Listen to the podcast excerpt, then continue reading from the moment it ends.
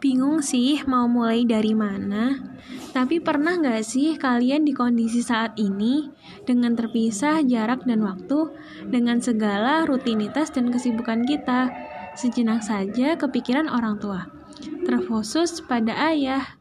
Sosok yang dulu waktu kita kecil selalu mendampingi kita ke mana-mana, yang bijaksana, yang tegas, yang walaupun kadang-kadang bikin aku kesel. Teruntuk ayah, terima kasih atas segala yang engkau berikan. Maafkan aku karena kadang masih kekanak-kanakan. Terima kasih telah mengajarkanku tentang banyak hal. Doakan anakmu ini agar di kemudian hari dapat menjadi seperti apa yang engkau impikan. Menjadi pribadi yang berguna bagi nusa dan bangsa.